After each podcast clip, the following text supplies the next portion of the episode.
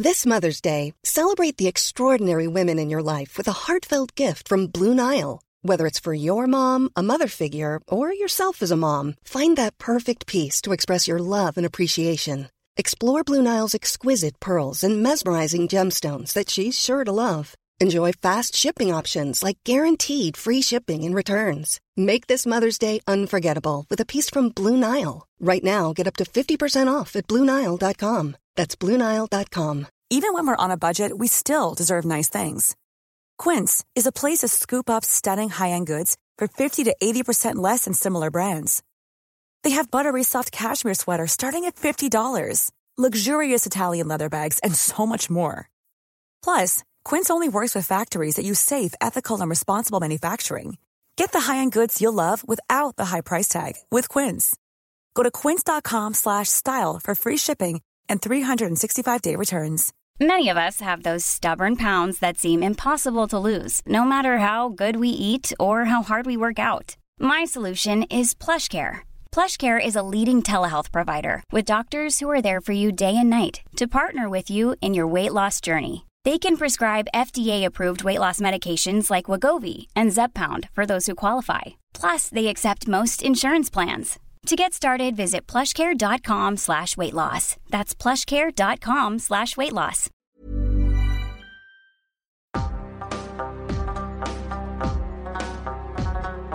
Hello and welcome. I am your host, Michael Moorcroft. The world is full of unseen forces. Let me be your guide as we lift the veil and peer into the face of the unknown.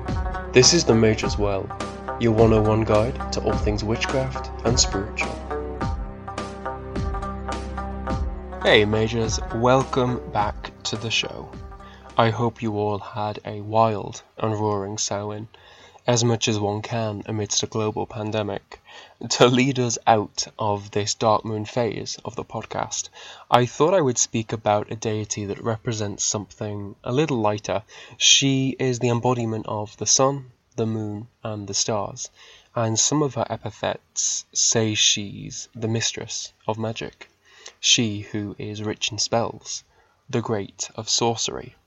Today, I'm going to be speaking about the goddess Isis. Hailing from ancient Egypt, she is arguably the most worshipped and recognized goddess in the world, as she transcended the borders of Egypt.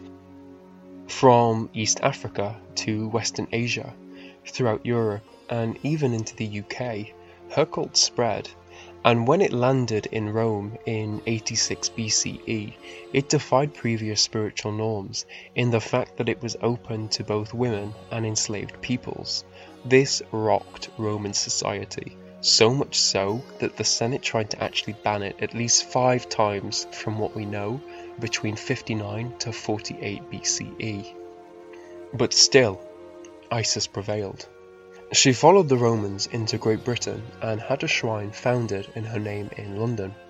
During an excavation in 2004, a lead bust was uncovered in an ancient Roman villa in Swindon, UK.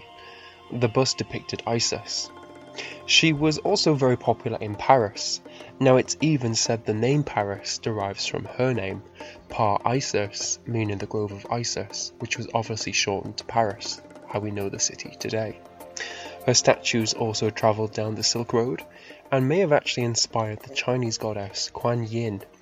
There's even suggestions that Isis made it to India through Roman sea trade, Today, in the modern state of Kerala, an area that had ties with Rome, a cult worships Pattini, a goddess with similar attributes and a mythology to Isis. One of Pattini's temples, the Karumbahar Devi Temple, appears to be built on old Roman ruins. Back in ancient Egypt, Cleopatra tried to tie her lineage with Isis to legitimize and add authority to her rule. The last temple to Isis in southern Egypt on the island of Philae was shut down in 537 CE by the troops of the Byzantine conqueror Justinian. The temple walls were washed and painted over, the priests and priestesses arrested, and the temple was converted to a Christian church. Votive statues of her were confiscated, seized, and taken back to the capital of Constantinople. Istanbul today. Justinian's troops also extinguished the official flame of Isis that had burned steadily in Egypt for 2,000 years. Her temples in Paris also fell under Christian conversion, and today are key sites within Catholicism. A huge rival to Christianity, it's actually thought that she took the mask of Mary and merged with her. A lot of Mary's iconography today derives from Isis. The Temple of Isis in Pompeii is in excellent condition, as well as much of the city, and it is a huge pilgrimage site to modern worshippers of Isis. Also, a few decades ago, the Egyptian president Gamal Abdel Nasser gifted Nubian temples to Isis to countries who would help preserve them after they came under threat from flooding due to the construction of the Aswan Dam. There's a rumour that the temple installed at the museum in Leiden in the Netherlands is often rented out for festivals and worship based on Isis. The other three are located in the Met in New York, Spain, and Italy. Now, today we see her as a lunar deity, but she was a sun goddess to the ancient Egyptians. How did she shift and straddle both realms? Well, I mentioned it back in the New Moon episode, but basically, when Alexander the Great conquered Egypt in the 3rd century BCE, he brought her back to Greece. Now, the Greeks associated all female deities with the moon and lunar energy. Her new Greek worshippers saw her as a moon goddess. She's also got ties to the stars, the Pyramid Texts, which is like a collection of mortuary prayers, hymns, and spells intended to protect dead royalty. Now, these texts linked her to the star Sirius, and they actually explain that this was her soul. Now, this star plays quite a huge role for Egypt. Its annual appearance in the sky at the summer solstice marked a very important event for Egypt the flooding of the Nile. To honour this connection, a lot of temples and shrines dedicated to Isis were actually orientated towards Sirius. She also absorbed other deities' qualities and traits, which probably also helped in her popularity and longevity. She had relevance for a huge number of people. The Greeks associated her to Demeter, the goddess of agriculture. Around Lebanon, it was the Middle Eastern goddess of Astarte the goddess of fertility and sexuality. Throughout Roman cities, she was linked to Fortuna, the goddess of luck and prosperity, as well as Venus, the goddess of love. She was also linked to Persephone, the queen of the underworld. Now, this came about because the husband of Isis, Osiris, was the king of the underworld in Egypt. With all this in mind, you can kind of see how she became known as the goddess of 10,000 names. Dr. Budge says it's, quote, manifestly impossible to limit the attributes of Isis, for we have seen that she possesses the powers of a water goddess, an earth goddess, a corn goddess, a star goddess, a queen of the underworld, and a woman and that she united in herself one or more of the attributes of all the goddesses of Egypt known to us. She's the wife of Osiris, the lord of the dead, as well as his twin sister. Now, if you think that's weird, their relationship began in the womb. Wow. Granddaughter of Ra, the sun god, and the head of the Egyptian pantheon, and she's also the mother of Horus, the falcon god of the sky.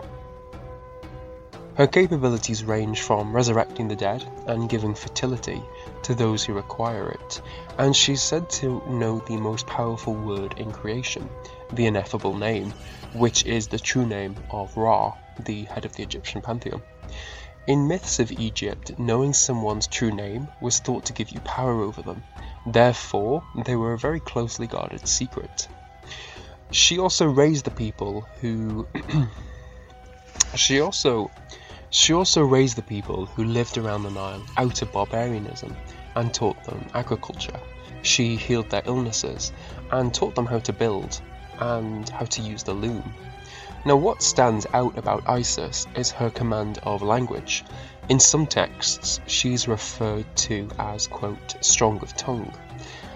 That with the correct pronunciation and unwavering speech, her voice alone could perform magic. Now, this also relates to her title as Enchantress, which refers to charming or bewitching someone with your voice, particularly if you are singing. It's also Isis and Thoth, another god of magic, that are credited with creating the hieroglyphs. There's some evidence to suggest that she was viewed as the sun, and her skin in some of her statues and images may have actually been covered in gold. One of her surviving hymns from Philae refers to her as O Golden One. In the Egyptian city of Sais, there was supposedly a veiled statue of her that bore the inscription of, I am all that there has been, and is, and shall be, and no mortal has ever lifted my mantle. It's interesting to note that the first part of the inscription, I am all that there has been, and is, and shall be, it's usually a phrase that we relate to a creator god. It's something that they would claim, and that kind of suggests how her status within Egyptian society shifted and grew. Now, the veil of Isis became a popular metaphor for how nature's secrets remained unknown. The origins and etymology of most Egyptian deities' names are lost, and this is the case with Isis. There are no concrete leads or conclusions, and Isis is actually the Greek form of her name. But we do know her original Egyptian name, and this is Aset, although the pronunciation of that should be taken with a slight pinch of salt. A lot of the hieroglyphs can be translated, however, we have no idea how they would have been pronounced. Now, her name was often depicted in these hieroglyphs as a throne, and often within her headdress there was a throne too. So it's thought that her name related to being a throne goddess. The throne in Egypt was seen as a magical object as it could transform a prince into a king. But the throne also represented the first mound which rose from primordial waters as habitable land in the Egyptian creation myth. Also, the living king was seen as the son of Isis. It's thought that she originated from Sinai, a peninsula in northeastern Egypt that actually sits in Asia, but it looks far more likely that she came from the delta region of the Nile. The first mention of her is in the pyramid texts, and they're dated to 2613 to 2181 BCE, though it's likely she's much, much older than this. There's also a suggestion that she was based on an actual person who wrestled control of a kingdom from her father. When Alexander the Great took Isis back to Greece, she became the center of her own mystery cult. These secret rites and rituals were conducted around one particular deity. To gain entry was a highly selective process, and there's very few details around them. However, Plutarch, a Greek philosopher, did write down some details. Initiates to Isis would shave their heads, wear colourful robes, and the sistrum was often played. This was an ancient Egyptian instrument, a symbol of fertility, and one that could only be played by women. It's similar to a tambourine or a rattle. There's also a suggestion that initiates would have been baptized to mark entry into the mystery school. This would have predated Christian practices and has stirred up much controversy and debate. Does Christianity borrow the idea of baptism from the mystery cults? She's also linked to cows, and her followers actually avoid consuming beef. Her priestesses were often physicians and were said to obtain their healing powers through her. In 1976, Irish woman Olivia Robertson founded the Fellowship of Isis, which has over 24,000 members and promotes the idea of the divine feminine. The temple of Isis on the Isle of Philae on the Nile River is one of the most complete surviving temples to her, though it's not in its original spot. During the 20th century, when the Aswan Dam was built, the temple had to be moved on a different island with higher ground. Osiris, the husband of Isis, was supposedly buried there when his evil brother Set killed him. Isis managed to restore him to life long enough to conceive their child Horus, before Osiris travelled to the underworld to become Lord of the Dead. Throughout history, it was noted that the fish wouldn't approach the island, nor would birds fly over it. There's evidence to suggest that the temple was initially built in 690 BCE, however, there's older parts surviving that have been dated from around 380 BC, and it suggests that the complex was added to over time by various pharaohs. In ancient Egypt, as well as other cultures around the world, it was believed that deities lived in the temples dedicated to them. In this particular temple, it was believed that the creation of the world was renewed inside the temple. Isis and Ra. So the following story comes from various archaeological remains, the main source being a translation from the papyrus Turin. Isis is said to be a wise woman more rebellious than a million men, more choice than a million gods, and more to reckon than millions of spirits. She was ignorant of nothing in heaven and earth, like her grandfather Ra. Isis wanted to know the name of every noble god. Remember, to know someone's name is to have power over them. Ra is very powerful, but he's also very old and bordering on decrepit, now, bodily fluids in ancient Egypt are very powerful, particularly the spit. Now, Ra has a habit of drooling, which symbolizes him wasting his power. Now, one day Isis decides to gather this spit, as well as the earth and the dirt under it, and she forms a snake and brings it to life. Now, Ra liked going for walks through the worlds he's created, and he always uses the same crossroads in his walks. So Isis, having formed this snake, leaves it at the crossroads. And also notice the reference to crossroads, a traditionally very magical place. Ra is on his daily walk and comes to the crossroads where he's bitten by the snake. His body is filled with pain, he's hotter than fire, he's colder than water, he's screaming out. His retinue of gods ask him what's the problem, but he can't find the words to explain. Finally, he is able to call on his children and grandchildren, quote, Come to me, you who exist from my body. Gods who came out of me, let me tell you its form. Pain has struck. My heart knows it, but my eyes cannot see it, nor my hands make it. Nor do I recognize it from all that I have made. I have not tasted illness like it. Nothing could hurt more than this. His children and grandchildren come forward and they're unable to help. In comes Isis and she says, quote, What, what, Divine Father, what? Is this a snake that has bitten you? One of your children that has raised his head against you? Then they can be felled with effective words of power. I can cause it to retreat from seeing your rays. Ra's in a rough state. He's sweating, he's shaking, his eyes can't hold steady, he cannot see. He's hot, he's cold. Quote, Rain is pouring down on me in the season of summer. Isis asks him his true name. She needs to know this so she can heal, as the poison has essentially been made from his essence.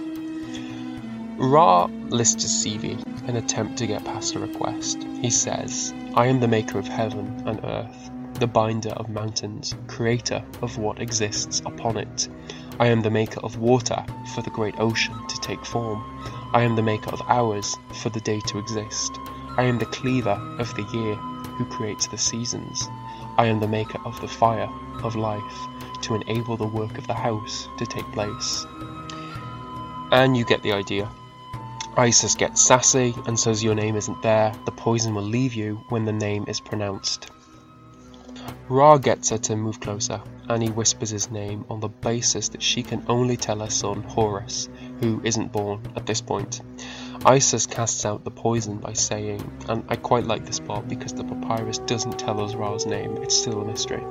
Quote, I am the one who made you, I am the one who sent you. Fall to the ground, poison. I have power. See the great God has raised up in his name. Ra lives, the poison has died. So and so, born of so and so, is alive. The poison has died. And this is the story of how Isis gained equal power to Ra. If you want to work with Isis, the herbs you could burn are vervain, which sprung from the ground when she cried over the loss of her husband. Myrrh, it's said that myrrh doesn't just represent her, it is her, and sycamore, in the tomb of Thutmose III, a scene actually depicts her as a sycamore tree suckling a pharaoh. You could offer her gifts of milk, honey, and flowers, particularly lotus. Her symbol is the ankh, so you could incorporate that in some way as well. I mean, I have it as a necklace. You could make this as an ointment before trying to contact her. blend myrrh essential oil with shea butter and anoint yourself, or you could blend rose, sandalwood, myrrh, lotus into almond oil and use this for anointing as well.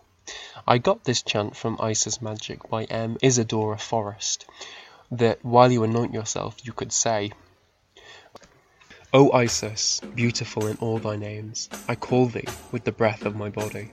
I call thee with the beat of my heart. I call thee with the pulse of my life. I call thee with the words of my mouth. I call thee with the thoughts of my mind. I call thee power and life and creation. I call thee Isis, Isis, Isis. And you could swap Isis for her Egyptian name of Aset. You could also use this hymn to invoke her. It's from one of the walls at a temple at Philae. Isis, giver of life, residing in the sacred mound, Satis, lady of Biggeh. She is the one who pours out the inundation that makes all people live and green plants grow who provides divine offerings for the gods and invocation offerings for the transfigured ones. Because she is the Lady of Heaven, her man is the Lord of the netherworld, her son is the Lord of the land. Her man is the pure water, rejuvenating himself in Biggeh in his time. Indeed, she is the Lady of Heaven, Earth, and the netherworld, having brought them into existence through what her heart conceived and her hands created. She is the Ba, the spirit, that is in every city, watching over her son Horus and her brother Osiris. And then you would give her your offerings, you could petition her, or just say this to pay homage and build a relationship with her. And mages, that's it. That's a wrap for today's show. Thank you so much for listening. My intent with this podcast is to provide guidance and inspiration for those on their spiritual path. I also want to connect you to information that is both useful and reliable. Would you like to support me and encourage me in creating more episodes? With your support, I can give the podcast more time and create more quality content. You can support me through Patreon and gain access to exclusive content and be part of the Mages Well community, as well as being in the communal Sugar Pot spell. The link is in the episode description. You could also support me by following my Instagram at the Mages Well leaving a review on Apple Podcasts, and telling your friends about the show. Please get in touch with anything you'd wish to share at themageswell at gmail.com, and you may just get featured. A big thank you to Coral St. Clair for the podcast artwork. The poem this week, it isn't quite a poem, it's an inscription in the form of an aretalogy. Now, this is a series of praises written from the point of view, in this case, of Isis, and she describes who she is and what she does. It's called the Cyme inscription, and it was created around the 2nd century CE. I am Isis, the mistress of every land, and I was taught by Hermes. And with Hermes I devised letters, both the sacred and the demotic, that all things might not be written with the same letter.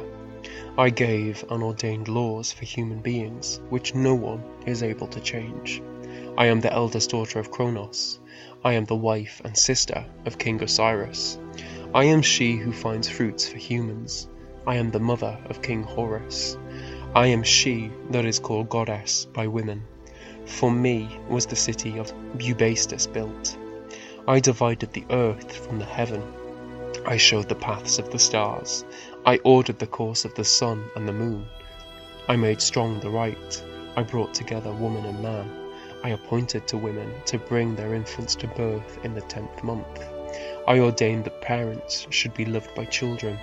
I laid punishment upon those disposed without natural affection towards their parents. I made with my brother Osiris an end to the eating of human beings. I revealed mysteries unto human beings. I taught humans to honour images of the gods. I consecrated the precincts of the gods. I broke down the governments of tyrants. I made an end to murders. I compelled women to be loved by men. I made the right to stronger than gold and silver. I ordained that the true should be thought good. I devised marriage contracts. I assigned to the Greeks and barbarians their languages. I made the beautiful and the shameful to be distinguished by nature. I ordain that nothing should be more feared than an oath. I have delivered the plotter of evil against other humans into the hands of the one he plotted against. I established penalties for those who practice injustice. I decreed mercy to suppliants. I protect righteous guards. With me the right prevails. I am the queen of rivets and winds and sea. No one is held in honour without my knowing it. I am the queen of war. I am the queen of the thunderbolt. I stir up the sea and I calm it. I am the rays of the sun. I inspect the courses of the sun. Whatever I please, this too shall come to an end. With me, everything is reasonable. I set free those in bonds. I am the queen of seamanship. I make the navigable unnavigable when it pleases me. I created the walls of cities. I am called the lawgiver Thesmorphorus. I brought up the islands out of the depths into the light. I am lord of rainstorms. I overcome fate. Fate harassons to me. Hail, O Egypt, that nourished me. Peace out, witches.